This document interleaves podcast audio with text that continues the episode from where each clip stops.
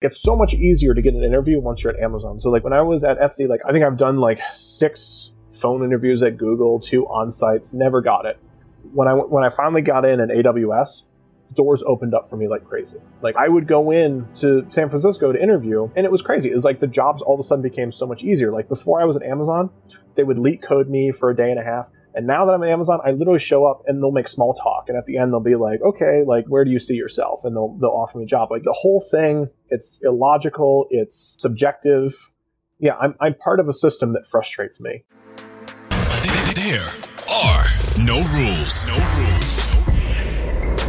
You're listening to Degree Free on the Degree Free Network, where we talk about how to teach yourself, get work, and make money. No degree needed. Here are your hosts, Ryan and Hannah Maruyama. Maruyama. Aloha, folks, and welcome back to Degree Free, where we teach you how to get hired without a college degree.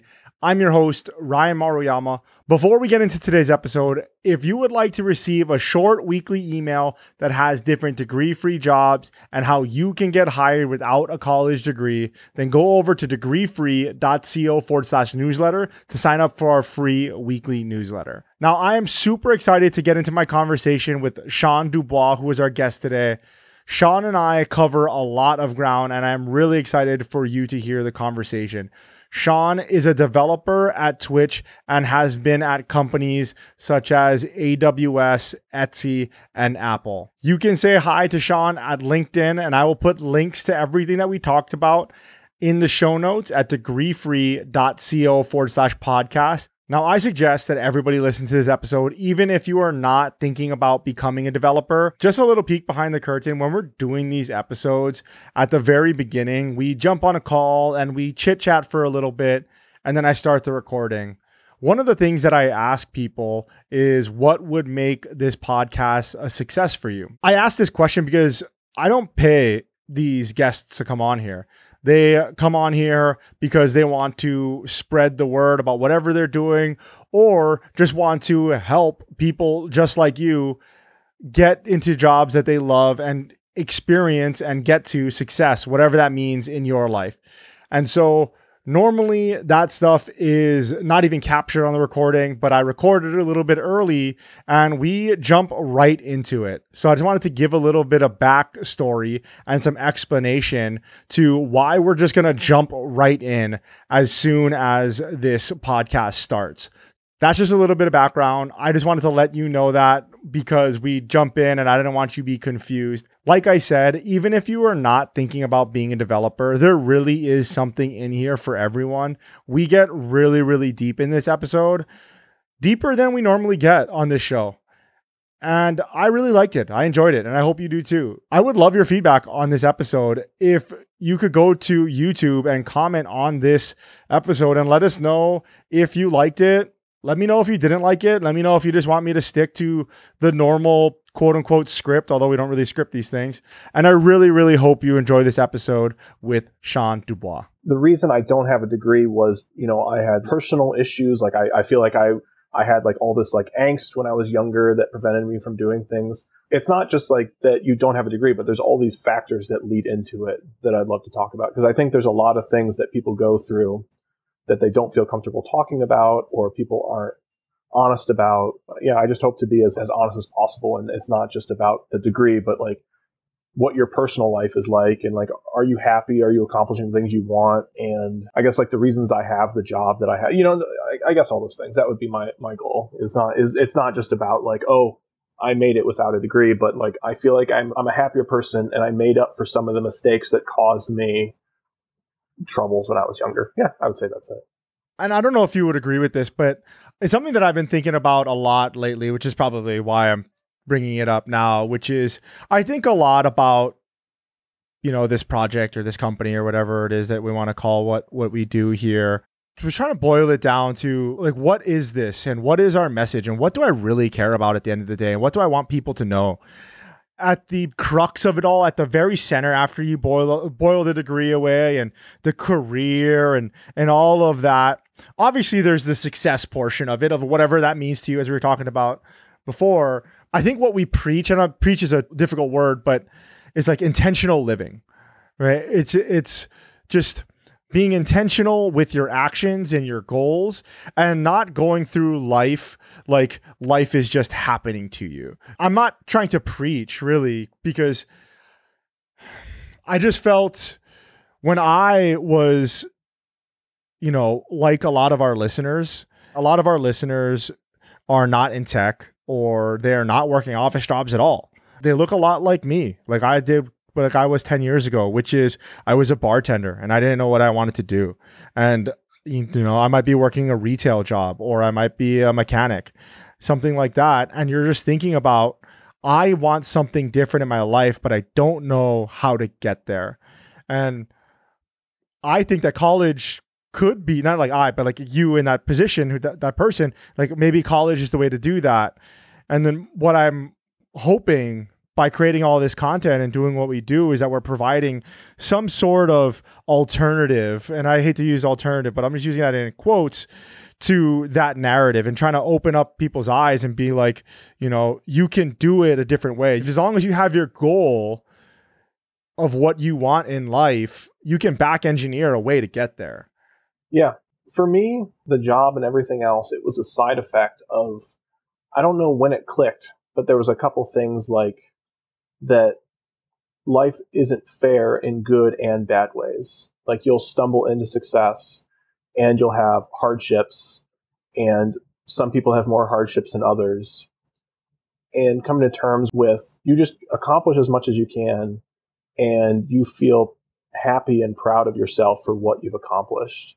I'm trying to think about what I felt like when I was 16. And I remember being so frustrated that I wasn't good at any sports, that I wasn't good at school. Like I was just, I was just very like unspectacular and everyone was dissatisfied with me. You know, like school was dissatisfied. My, my mom was dissatisfied with me. Like nothing was ever good enough. And there's a certain thing, like it, it clicked with me. Like I stopped caring what other people thought. And it felt like my life took off after that. I became a happier person and I don't think it matters like what job you do. And I feel like a lot of people I talk to that are stuck is because they're in this trap of they're trying to make everyone around them happy.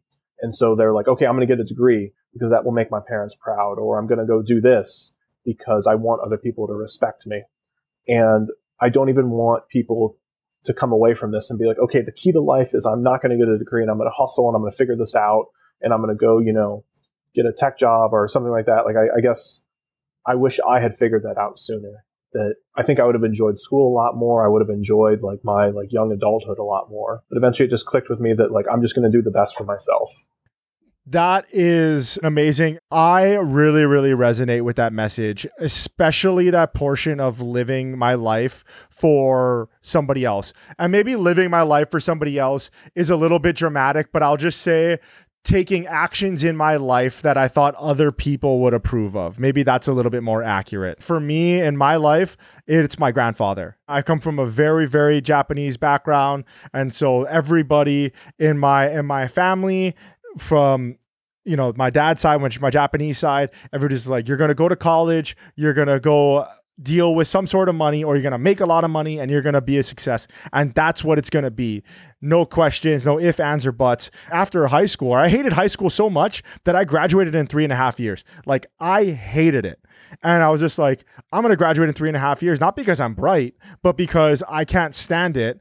But also, I knew because I wasn't living for myself, I had to go to college. So I wanted to speed that up even more. So I said, okay, well, I'm going to take extra classes, get out of there in three and a half years. And then maybe in college, I can take extra classes and get out of that. And so I'm finally done living for somebody else, or at least I can start living for me, or I'd start making decisions that make me happy. And it wasn't until I'm not sure what what age you made that decision that you're just gonna make decisions for yourself to where you're gonna make yourself happy and not your mom or your, or your friends or your family. But for me, it wasn't until I was 24 years old that I made that decision. I went to college. I got a degree. I have a degree. I have a degree in economics. And the people that listen to this podcast know that. And the only reason why I got a degree in economics because I wasn't smart enough, quote unquote, to get a degree in finance. And I got a job after that my family approved of. It was family approved, but I was miserable. I was absolutely miserable. I was basically a monkey with a headset. And I would sit and I would crunch numbers all day, every day. Thankless job. There was literally no windows in the building that I worked in, but my family was happy with that. And it wasn't until 24 years old that I was just like, hey, I can't live my life and make these decisions for you anymore. And I have to do that. So I really resonate with what you're saying. And I and I think that a lot of people that are listening to this will also resonate with that because I hear it every day from the people that listen to this and from from all the content that we make and people we talk to. So I would love to, you know, you're 16 years old and you're making these decisions for, you know, for your mom and for your family. What does it look like when you finally break those shackles? How old are you? What are what, what's going through your head? Yeah, so I was 16 and I guess some of the distinctive things I remember. So I felt like my whole life, you know, I loved computers growing up. I was like putting computers together and I was, you know, downloading games and doing no CD patches and stuff like that as a little kid, just because I, you know, I wanted free games and stuff like that. And I didn't really like, I never thought about being a programmer. I was just trying to like do things for my own hobby. And I was always told like, oh, you're going to be the next Bill Gates. You're going to be a programmer, blah, blah, blah. Like I had my whole life, like everyone told me what my life was going to be. And so I felt like that was I was going to be. And, but at the same time, my family found me a disappointment because there was really nothing spectacular about me. I didn't have good grades. My mom put me in a lot of extracurriculars that would make me look good. So like piano and stuff like that. Like I feel like a lot of my life, she was trying to make me into an impressive person for others. And it was like a lot of this stuff has only occurred to me as I become a parent and I watch like my interactions with my kids. So I, I grew up that way, 16. And when I was in high school, I took the AP computer programming and I got the worst grade on it possible. Like I think a, a, one is the best and I got a five. And my teacher told me like, I just don't think you're cut out for this. Like you're not a programmer. And so then I kind of accepted that and I worked at a local tech company and, and I was like wiring computer labs and stuff like that. And then they gave me a minimum wage job, like building websites and stuff like that. And it kind of like built my self work back up. It clicked for me in the sense that like everyone wrote me off. And so then i was just kind of happy in this like empty bubble of like i was just like you know doing open source projects online and like no one really cared. I was i didn't really exist to anyone. And it was really nice to be in that way. Like that was really freeing that all of a sudden like all the all the eyes weren't on me anymore. So i kind of just like bumbled through and i just kept getting better and better jobs. So like i went from there and like i was making like 850 an hour and then there was another company in Toledo that was going to pay me $20 an hour to write code for them. Like, oh, that's really cool. And so I just kept like bumping between jobs. And then one day people start taking you seriously. I got a job at this company, Etsy, and I feel like they took a big risk on me. I was like a nobody that was like, you know, had these small jobs and I had gone to this thing called Hacker School that was the idea was you go and like you work on your personal projects and they kind of evaluate you. And it's like writers retreats for programmers. And so I just like hung out with all these other people that were into programming for the sake of programming, and then they referred me out to a job. I think I would have been 23 or 24 as well. And the thing that was very strange for me that was impactful is after I got that job, I went out to dinner and my parents gave me a certificate that said like we were wrong, you were right. And they had it like notarized and everything. It was like this funny joke to them. But it seemed strange to me that I was considered, you know, an acceptable person now that I was making six figures. I think that job was like for one oh, 101,000. It was just like, and this was, this was in like the early 2010s. That was, that was a lot of money to go from like, you know, making $20 an hour to making six figures. And like, so it's weird. And like, I think it was that moment that it clicked and I'm like, I don't care what people think about me anymore. Like it was very like empty, like that I make money and now all of a sudden people see me as like a good person and all these hobbies and things I cared about that I identified about, no one ever cared about. It's just interesting all those years later. I mean, or maybe not too many years later, that your parents, you know, they they said they gave you this notarized certificate, you know, and I'm positive. I mean, I don't know your parents and I don't know you at all, but I'm assuming that it was out of a place. I mean, yeah, sure, it was a joke. I don't think they were doing it to be mean. It doesn't seem like they were doing it to be mean at all.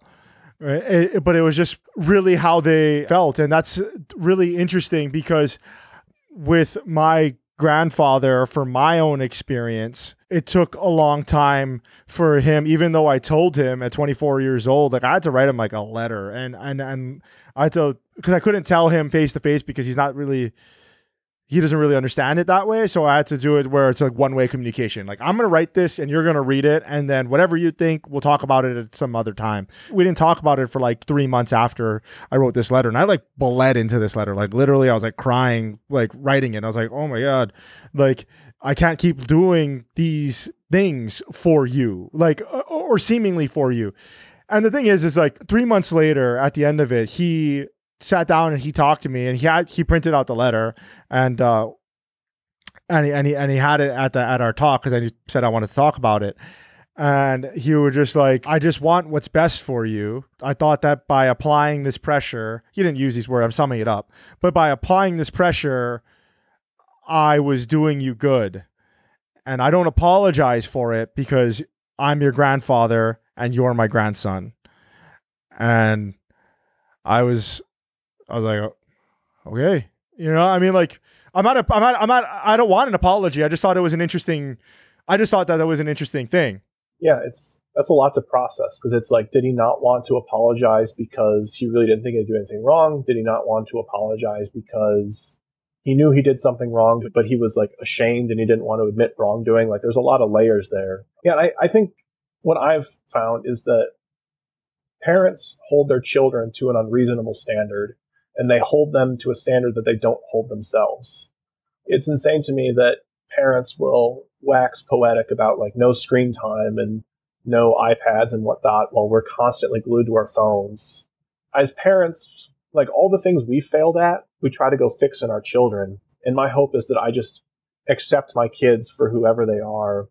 And none of this really matters. Like that's that's the other thing. It's like you know, we're all tied to these dollars and cents and social hierarchy and stuff like that. Like in a moment, it could all go away. This complicated financial system could collapse. You know, everyone was amazed when the USSR fell. Like everyone, everyone's always amazed when these big events happen. Like none of this really matters.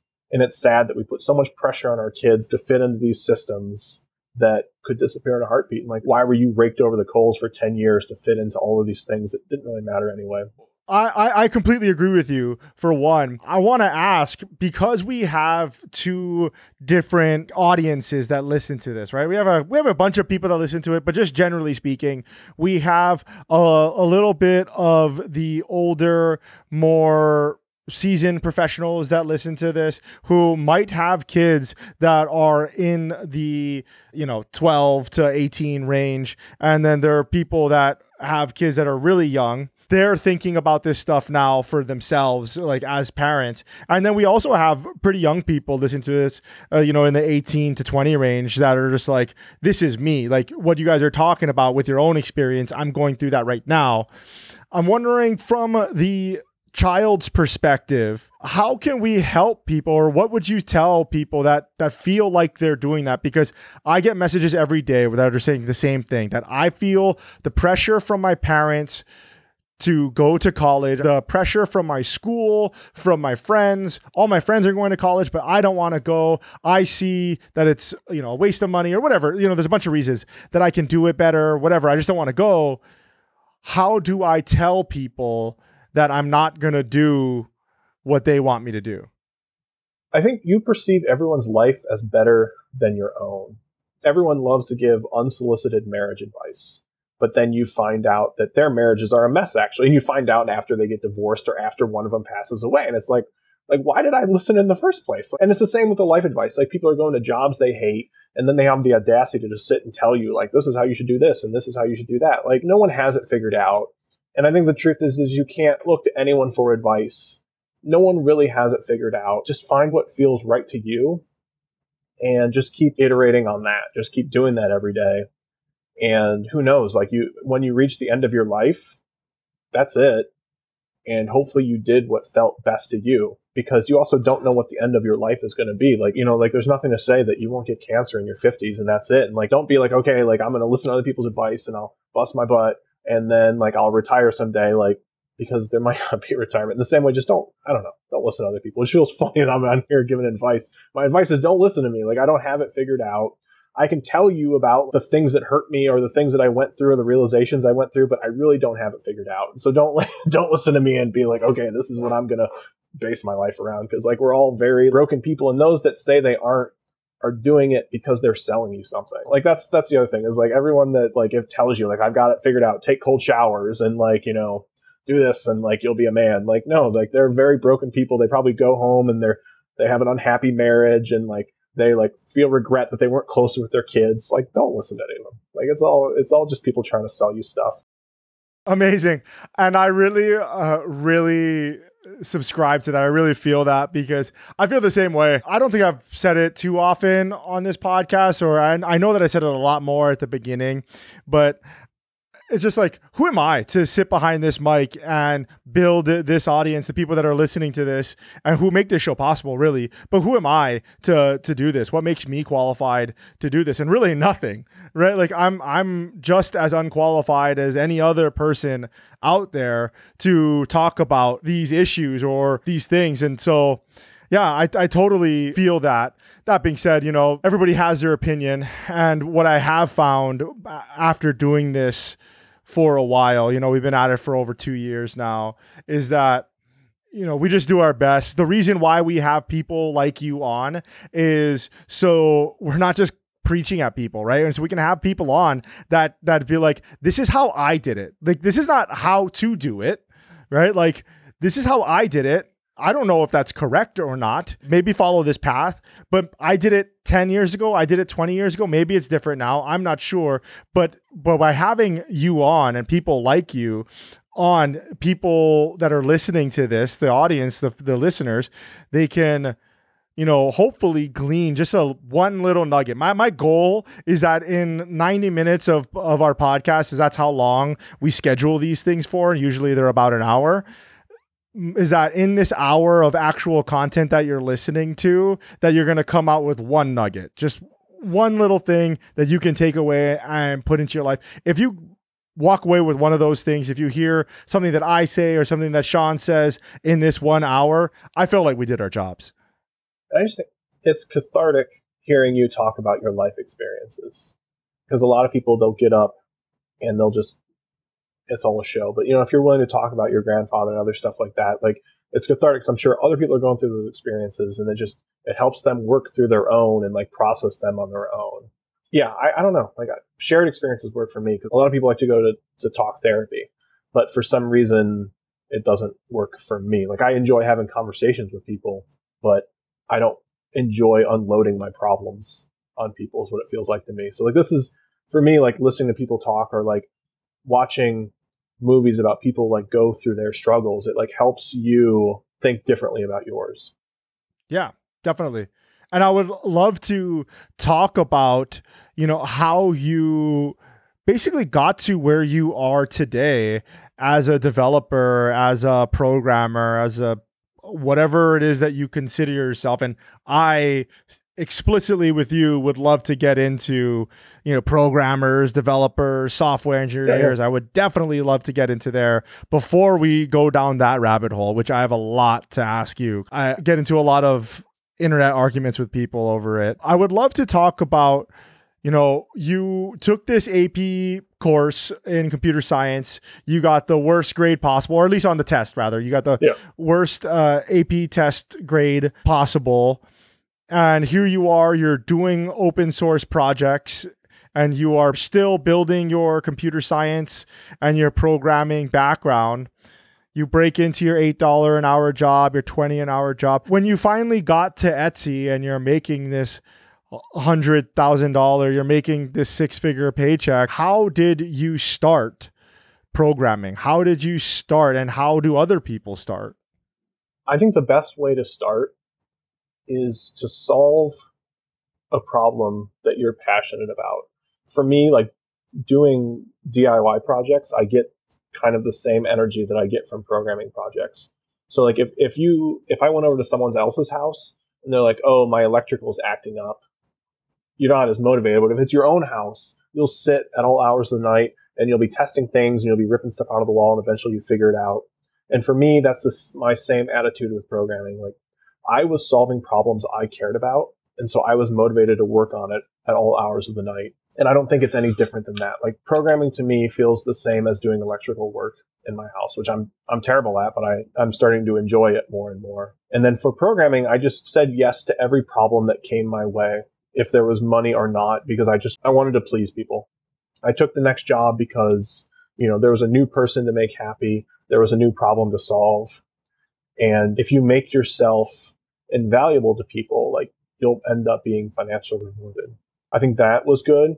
And the other thing that I got better at was talking and selling myself. Like when I started down this path, I don't think I could have had more than a 10 minute conversation with someone on a podcast like this. But as you do it more and more, you get better at selling yourself, you get better at telling your story.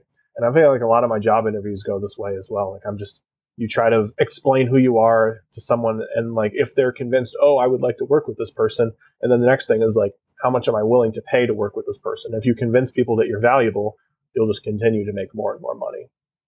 Yeah, definitely. Definitely. When you were first starting out, I was excited to talk to you because of your experience in open source projects. And one of the things when you are confronted with learning the skill set of being a programmer, being a developer, you're like, how do I choose which languages to learn, which projects to create?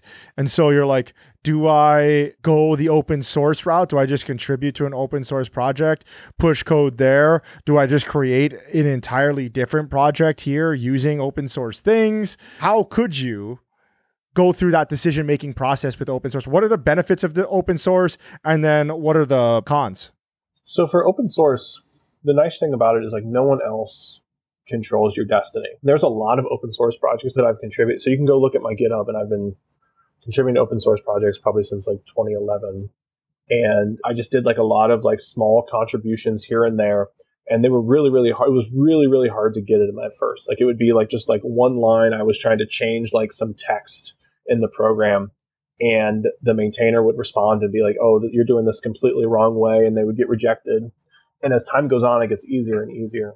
It's better to build a project of your own because you're more motivated and you control everything. Like it's very hard to be successful and build something if you're always asking someone else, like, oh, is this okay? Can I merge this? Can I do that? And it's also hard to get like the reward for yourself. Like if you contribute to someone else's open source project, it's always going to be their open source project. Like no matter how much you do, it'll always be like someone else will be the hero of the story. With my open source Pion, like I always try to create little sandboxes for everyone that contributes. So it's like their thing. So like I try to split it up into little repos and give people like things they own just to make it as good as possible. I don't think the programming language matters, whatever you're most passionate about. So for me, I always really wanted to do stuff in C because I viewed it as like a real programmer's language. Like when I was learning, I started with PHP and JavaScript, and people are like, "Oh, you're just a web dev. You don't really know what you're talking about. You have to write something in C, and then I'll take you seriously." And so, like, I had this weird emotional fixation on like I'm going to be a C programmer, and so I picked out projects. So like that worked for me because I was willing to work nights and weekends because it was making me feel better about myself. So you just have to figure out like what motivates you the most, and I think that takes some like self discovery and self actualization to figure out like how can I convince myself, you know, we're lazy, irrational bags of meat. How can I get this person to do as much as possible? And you have to like that's what you have to figure out. So I don't think the programming languages matter, like the projects matter, none of it matters. It's like how can you convince yourself to work long hours on things and many times it will fail and then randomly you will have a success because I've done a, a handful of open source projects now and the one that succeeded, I didn't expect.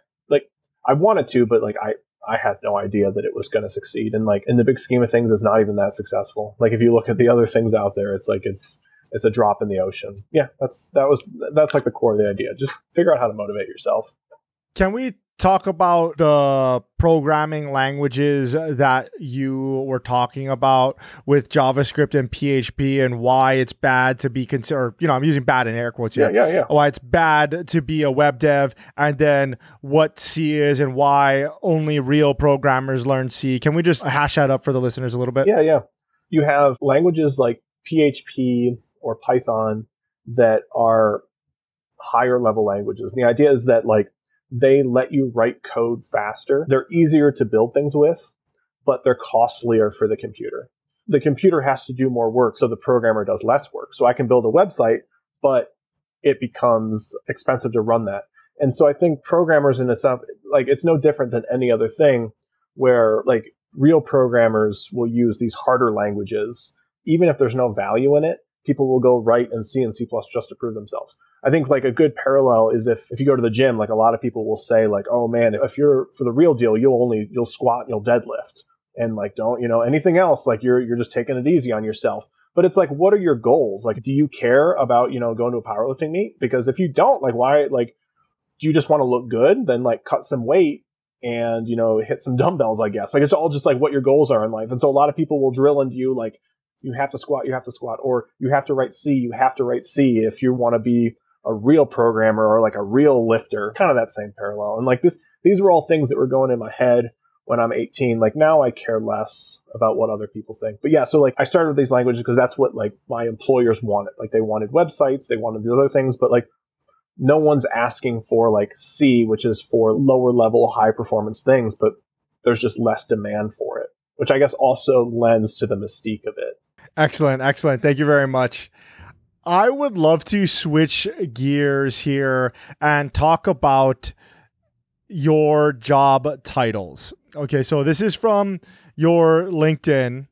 If you go to your LinkedIn, I'm not sure if you're going to share your LinkedIn with us at yeah, the end. Yeah, go ahead. Okay, yeah, perfect. Okay, so excellent. I will put links to uh, Sean's LinkedIn and everything we talk about really at our show notes, degreefree.co forward slash podcast for everybody listening. If you go to Sean's LinkedIn, one of the things you'll notice in the experience category is that you have the exact same job title for every single job that you've had that's on there.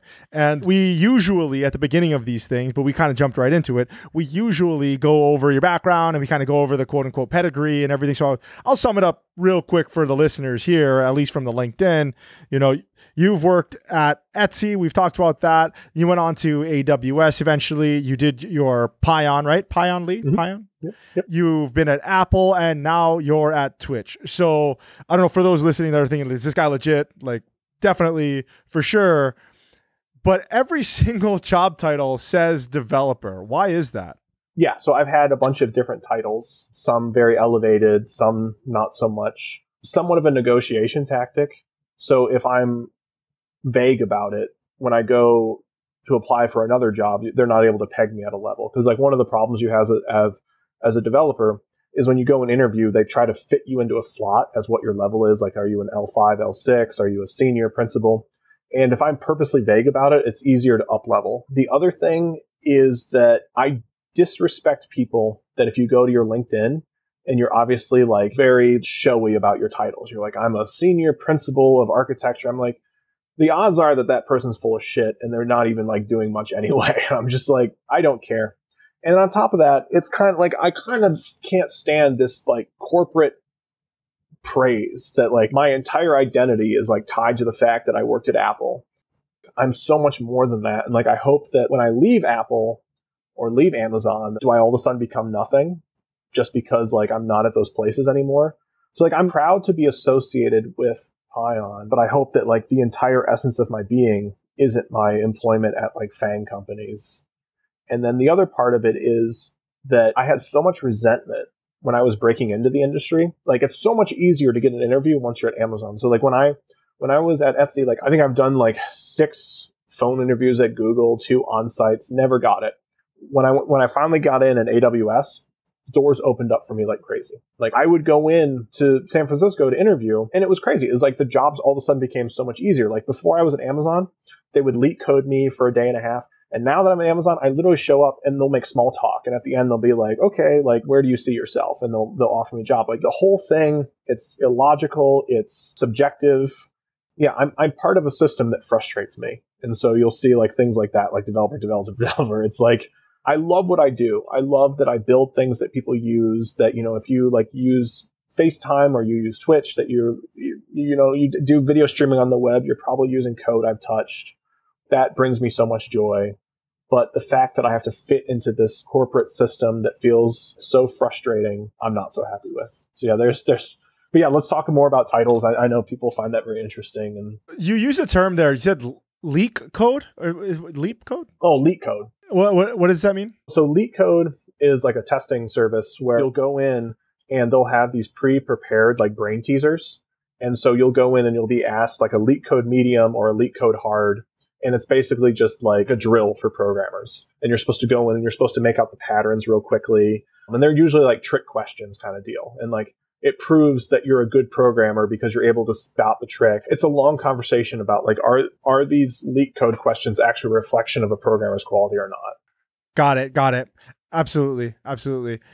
So I definitely want to talk about you know getting into a FAANG company because that's what everybody wants, right? Like, I mean, you know it. You're you're worked yeah. at FAANG companies. I'm sure you talk to people all the time that that want to work at FAANG companies.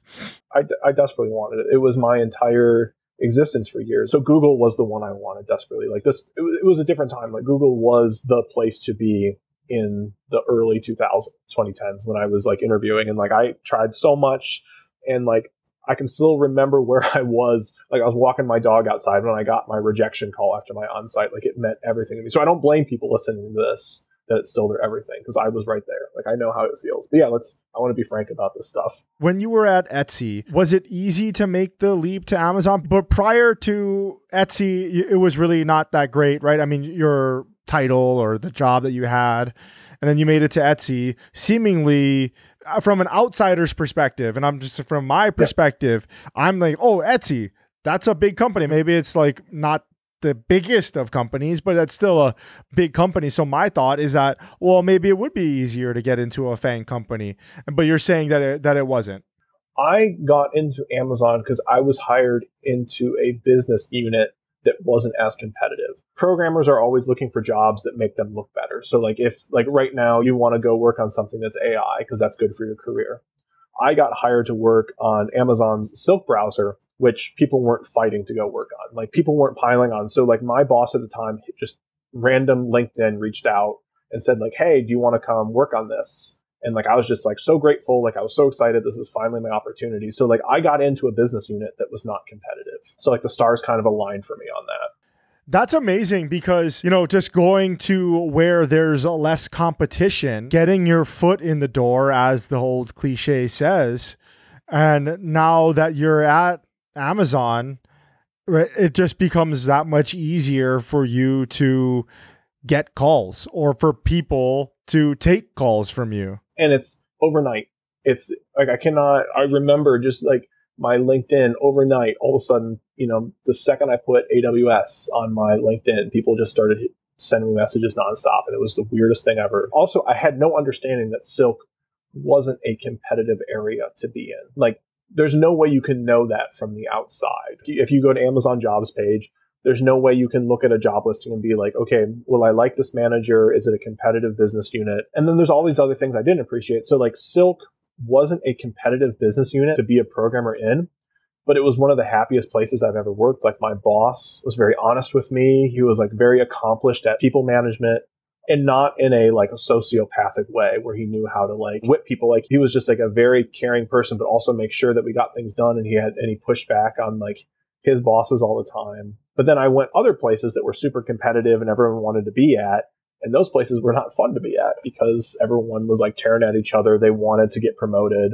Yeah, there's a lot of things in like FAANG. Like we can talk about like the whole promo dot culture and all the things that go into it. I would love to go wherever you would like to go. So yeah, yeah. If uh, if we could talk about that because I don't think yeah. we've ever talked about that before. Yeah. So like when you work at a small company, it's very apparent. Like, are you actually like important to the company? So like when I worked at a small company in Chicago called Web Checkout, I would like work directly with customers, and it'd be obvious. Oh, Sean worked on this project this quarter, and like that like directly influenced the business, and people used it. But when you go to a big company, like you're assigned tickets and you can't know like, oh, did Amazon's stock price go up because of what I did? Like it obviously didn't. It had nothing to do with you. And so what you're always doing is you're hunting for projects that make you look better because every six months you compile a list, basically a bullet point list of like, here's all the reasons that I'm a good programmer and I deserve to be promoted. because if you can send that list on, you can, you know, you can make $50,000 more. And the other thing is if a lot of companies have like an up and out or stack ranked. So like the bottom 10% get fired because the idea is like we want to get rid of the bad people and we want to bring in new people. So if, if you're not getting promoted, you're putting yourself at risk to get fired. A lot of people make the joke rest invest. Like they'll just take a job and they'll just hang out and like they'll wait for their next, you know, stock options to come in. So yeah, there's like a lot of like mind games and other things you need to be aware of that happen. How did you go from getting your foot in the door working on the Silk browser to working at Apple. Now you're working at Twitch on WebRTC. How did you make the switch between Silk to WebRTC? So the company before I had worked on WebRTC at Infiniscene, and I, I really loved the space, and there was a bunch of potential there. Like people wanted this software, and so I just did it to make people happy. Like it felt so good to get on Slack and have people be like, I want this bug fixed. I want this feature. Like I'm building a company and I'm depending on this. You know, it felt like being the most popular person at school. It's when then people, everyone wants to talk to you. And so like you're just incentivized to keep building this thing and making it better. It just feels like the same as with any, it's like working on your house or working on your car or, or like working on your body. Like it's just like you're building this thing and you're making it better. And I don't think about it any more than that. I'm just like, I'm building this thing. So I started building this thing, and that's where the next jobs came out of is like this open source project. So like people would ask me to come and give talks on it. Companies started using it, and so they would offer me jobs. But it was completely random that like this project worked out. Like COVID happened, so WebRTC became much more important. So that's like I was at Silk, but then it was this combination of being at Amazon and having a popular open source project that happened at once that made things go much better for me. For those listening and for myself, what does Pion do?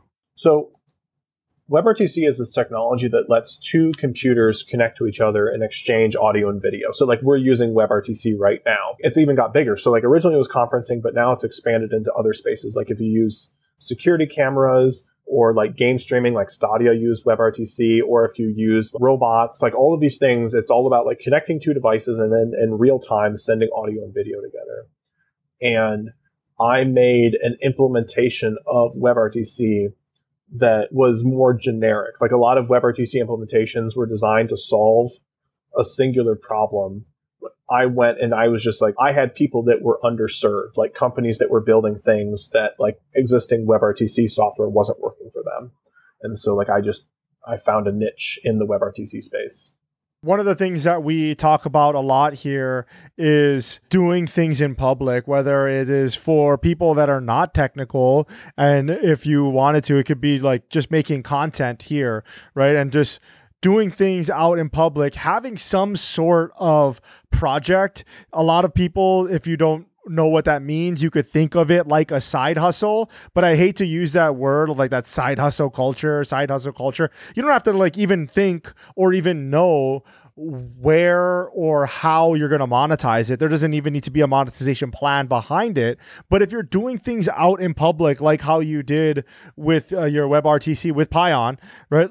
then eventually things are going to happen for you and things, you know, like for example, for me, you and I would have never been connected if I didn't do this podcast, right? And if I didn't have this thing where I'm literally out in public with it and saying this is what I do. I highlight people that are successful that don't have degrees, right? And we, and hopefully we can tell your life story and people can learn from it if I didn't have that, I would have no reason for us to ever come together.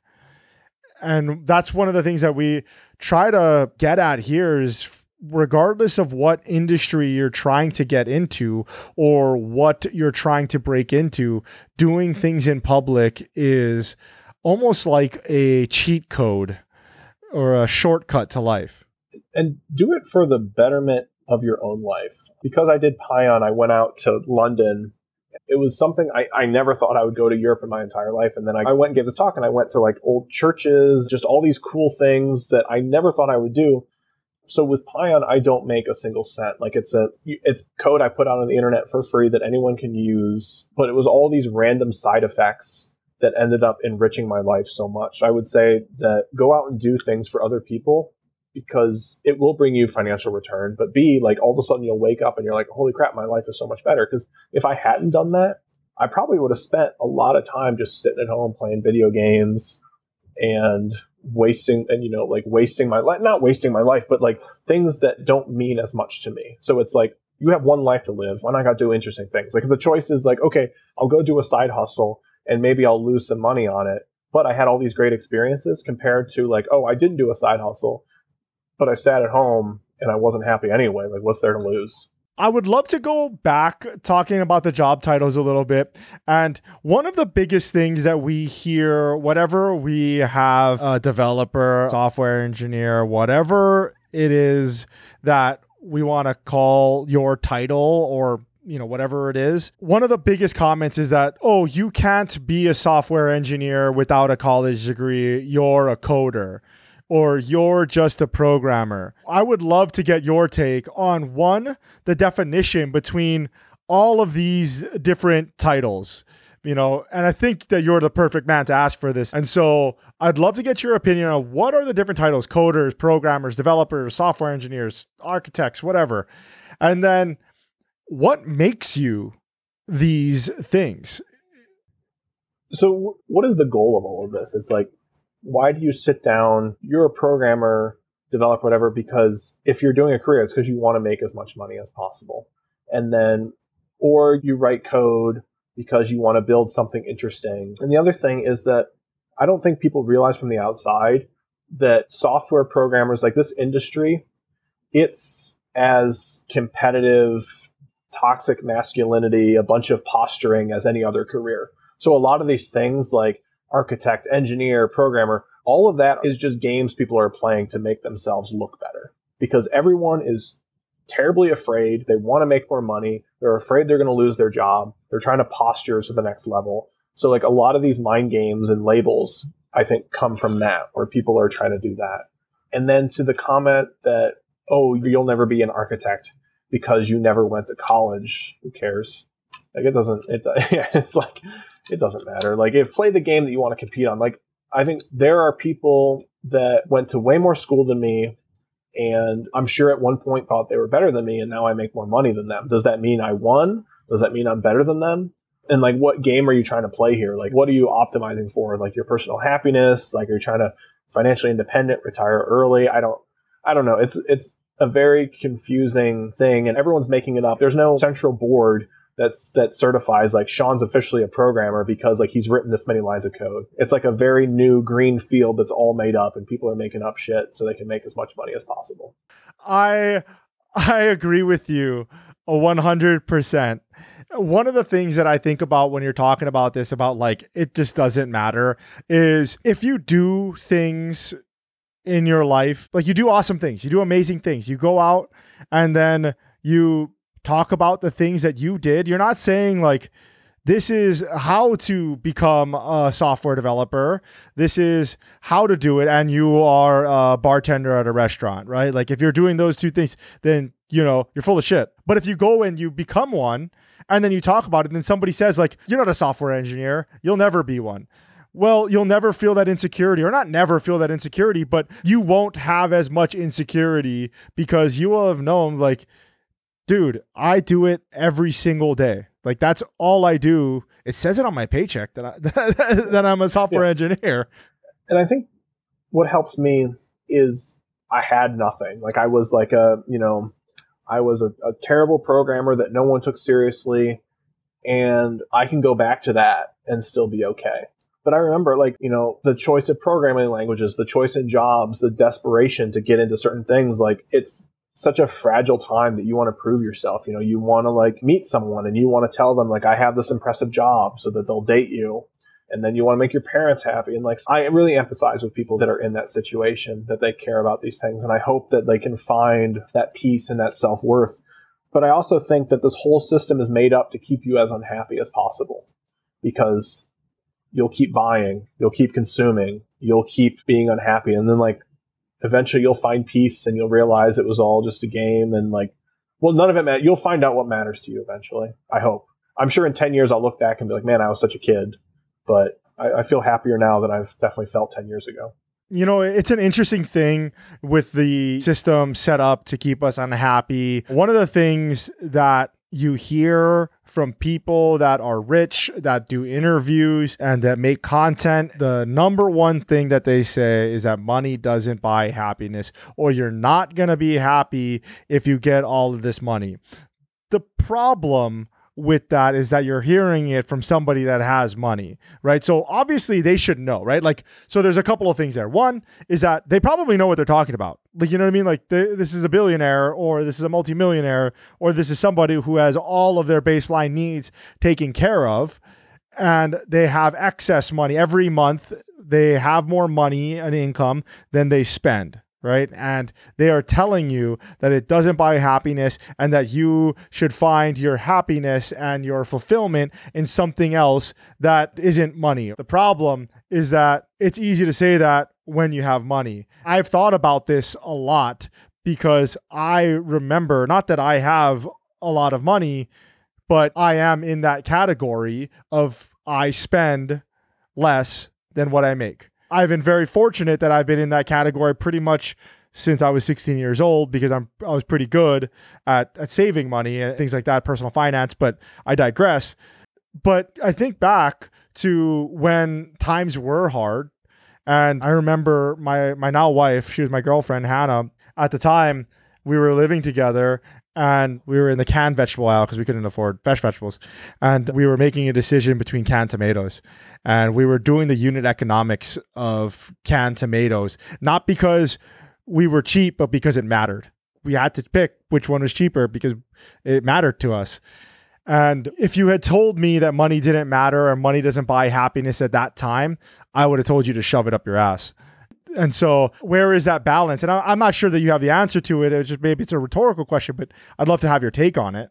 So, another thing that a lot of these people that say money doesn't matter is because they grew up with parents who had money and they never had to really struggle in their life either. You know, it's like we hear these inspiring stories of like, oh, I started my small business and blah, blah, blah. And oh, I, I made Microsoft. And I'm like, well, your your mom was on the board of IBM, and your dad was like a very like important lawyer. You know, like this Bill Gates stories and whatnot. Yeah, it's it's all just made up for self promotion. Like, I wonder if people that get on podcasts and say like money doesn't matter, if they have such terrible self esteem and self worth that they're getting up there and they're telling people lies because they hope that like it makes them look better and that will like fix whatever deficiency they have that they have they need to get up and lie. But no, money does money does matter. Like there's no better feeling that now when my wife wants nice things, I can just buy them on the whim. The other one that I remember was being able to eat out whenever you want. That was another huge one for me. Is like now, like it used to be like I would only eat out at the end of the month when I knew I had like a surplus and I'd be like, oh, like we're to go to Granite City, like woo woo, you know, it's like, but now it's like if it's a Thursday night and I'm just like, I don't feel like eating anything in the fridge, I'll just order DoorDash. I mean, that, that, that is such a different experience. Like I can't tell you how freeing that is to just not have to worry about these things anymore. Or when things break in your house, to not have to budget ahead of time and be like, oh shit, like that water heater is going to go. That I can just be like, okay, I'm going to call a plumber. We're going to get him in and fix this thing. Like, if the people that tell you that money doesn't matter, they've never like experienced what life. And I, I don't even have a hardship. Like I like literally, it's just the average American experience what I'm describing. And I think if they did experience those things, it was so long ago that they're disconnected from it. How can we ta- how can we talk about it though? Like we remember. Like I like I, I think these people are they're either sociopaths and they're so disconnected from people or they're just flat out lying to manipulate us. Like it doesn't make any sense to me how people can get and say that it's a conversation that I'm very passionate about, and Hannah and I think a lot about because you know if we're fortunate enough, our income will will keep going. I'm not super worried about it. I think that it will, and I think that you know as long as we keep working and doing doing the hard work that we're doing now and keep that up into the future, it's all good things are gonna are gonna come. We provide more value to people. You know, we put out more episodes and what you know all the all this good stuff, but we talk about it because we don't ever want to lose sight of it. I, I never want to be one of those people that that say that. I've said that on, on this podcast before, but my grandmother had a beautiful saying that I love and I and I really feel now, and she's been saying it since I really little. And she was just like, you know, money doesn't buy happiness, but it sure helps. The simplicity of that statement, I didn't understand it until maybe like a decade ago. And I was like, I don't know what that means. And then you're like, okay, exactly what you're saying, right? When you get to a certain level, and you don't have to be that rich to get to that level, truly maybe just a middle class American where exactly what you're saying your car breaks or your water heater goes out. It's a hot Texas summer and your car AC goes out. Just knowing that whatever it costs to get fixed, you can throw it on the credit card and it will be paid in full by the next statement.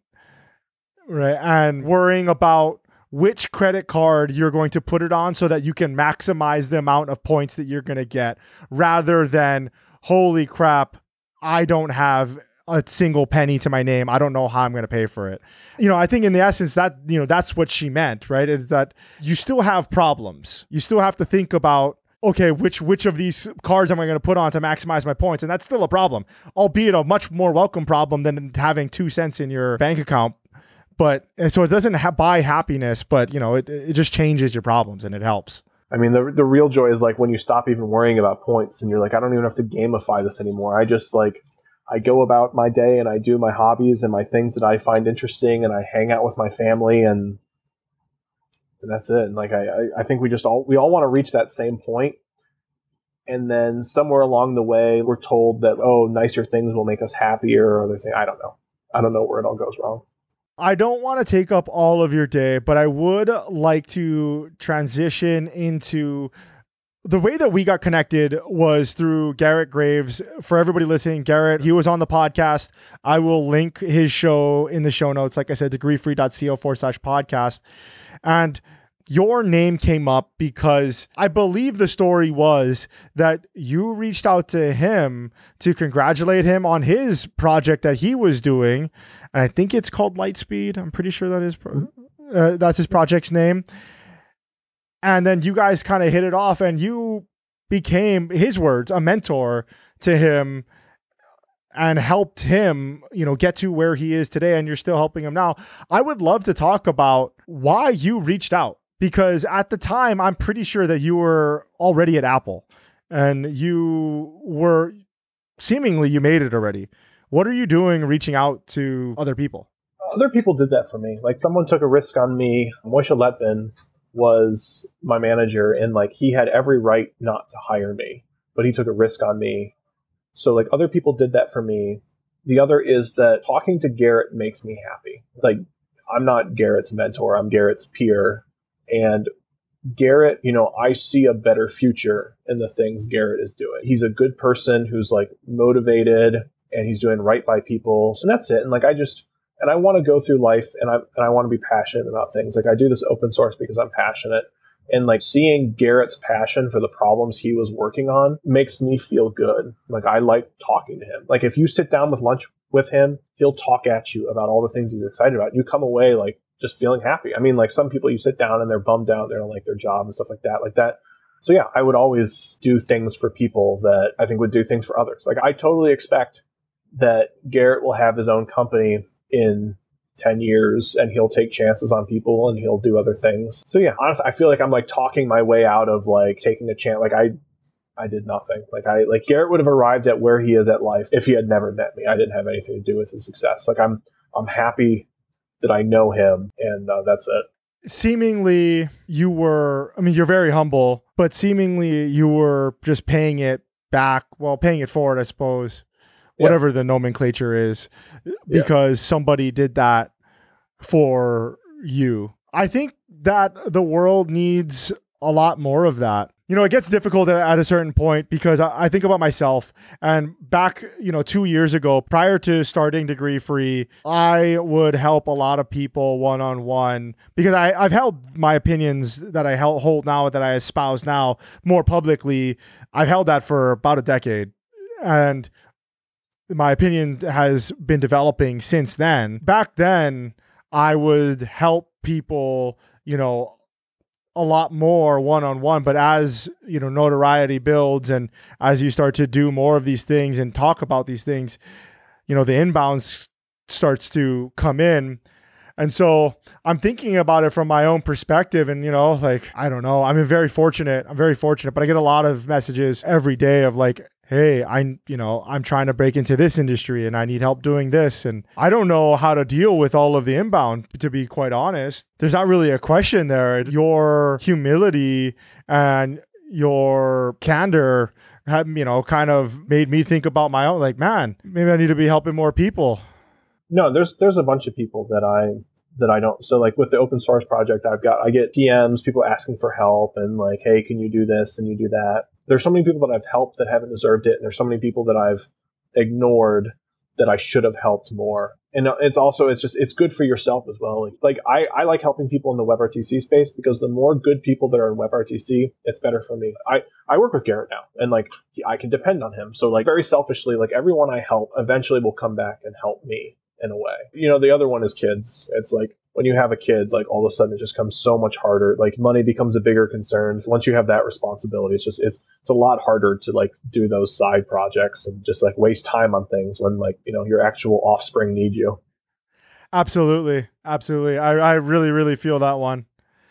But Sean, I do not want to take up your whole day. I just had a couple of questions left before we go. One, if people would like to follow along in your career, say hi, where is the best place that I can send them? Is that your LinkedIn? Yeah, send them LinkedIn or the website, uh, siobud.com. Send me, send me emails, message me on Slack, Discord, like wherever you feel most comfortable. Happy to give referrals, happy to give advice, anything I can do to help. But like, I remember asking a lot of people their advice and opinions, and none of it really mattered. Like I remember when like I was like at early jobs and I would be like, I'd want to have one on ones with people and like, what is the secret to your success? And like, I think you'll be very underwhelmed if you talk to me one on one. You'll be you'll you'll come away and be like, oh, he didn't figure it out all for me. But yeah, I'm always happy to help. um, and Sean, what is the URL again? SioBud? Can you spell it? Yeah, yeah. So S I O B U D dot com. It's my uh, last name backwards. Ah, I see, I see, I see. Excellent. And I will have links to everything in uh, the show notes, degreefree.co forward slash podcast for everybody listening.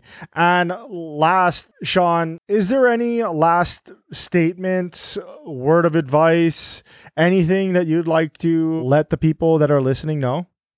Whatever dissatisfaction you feel in your career, it's not just about your career it's about you as a whole being. And I think if you go and solve those problems, that other things will fall into place. Like I'm happy to help people with career questions and other things like that. But that was the biggest thing for me. It's like when I finally figured out like it doesn't matter, like solve the problems for yourself, figure out how to feel good about yourself every day, like things magically started falling in place for me. So I hope that like other people figure that out as well. I really, really hear that for me. I have struggled with some of those things myself, and I don't know what else to call it, but self confidence issues, at least for myself. I, I, don't know about for you. And uh, one of the things that I have had to work on recently is being more forgiving to myself because I know that I can crack the whip on myself. Like, there's nothing that I have very thick skin, and the reason why I have very thick skin is because there's nothing that you could tell me about myself, or there's no names that you can call me, or anything that you can do to me that I haven't said to myself times a hundred, right? Like, and that's just my default, and that's really good and useful if you need to crack the whip and you need to get things done in a short amount of time, but I think over the long term and over like the span of your life and not thinking in increments of like a week, I'm starting to think that the carrot is better than the whip. You know, so I really, really ascribe or hear what you're saying with that for sure. 100%. It's like you'll never go to the gym because it's like I'm, I'm going to go to the gym because if I don't, I'll be punished. Like you have to find what you enjoy about it. It's like like what kind of lifting do you enjoy? What do you really enjoy? Cardio? Do you really enjoy you know martial arts? And then all of a sudden, when you find that thing you love, it just kind of takes off for you. Yeah, it's weird, but like we're not told that enough. Excellent, excellent, Sean. Thank you so much for the time. I really, really appreciate it. All right, have a good yeah, one. No, I'm I'm excited for people to listen to this. Thanks so much for listening to this episode of Degree Free. I absolutely enjoyed today's episode. We went into totally different areas than we normally go into. I really hope that you enjoy this. Please leave a comment on YouTube. Let me know what you think about it. Let me know if it was good. Let me know if it was bad.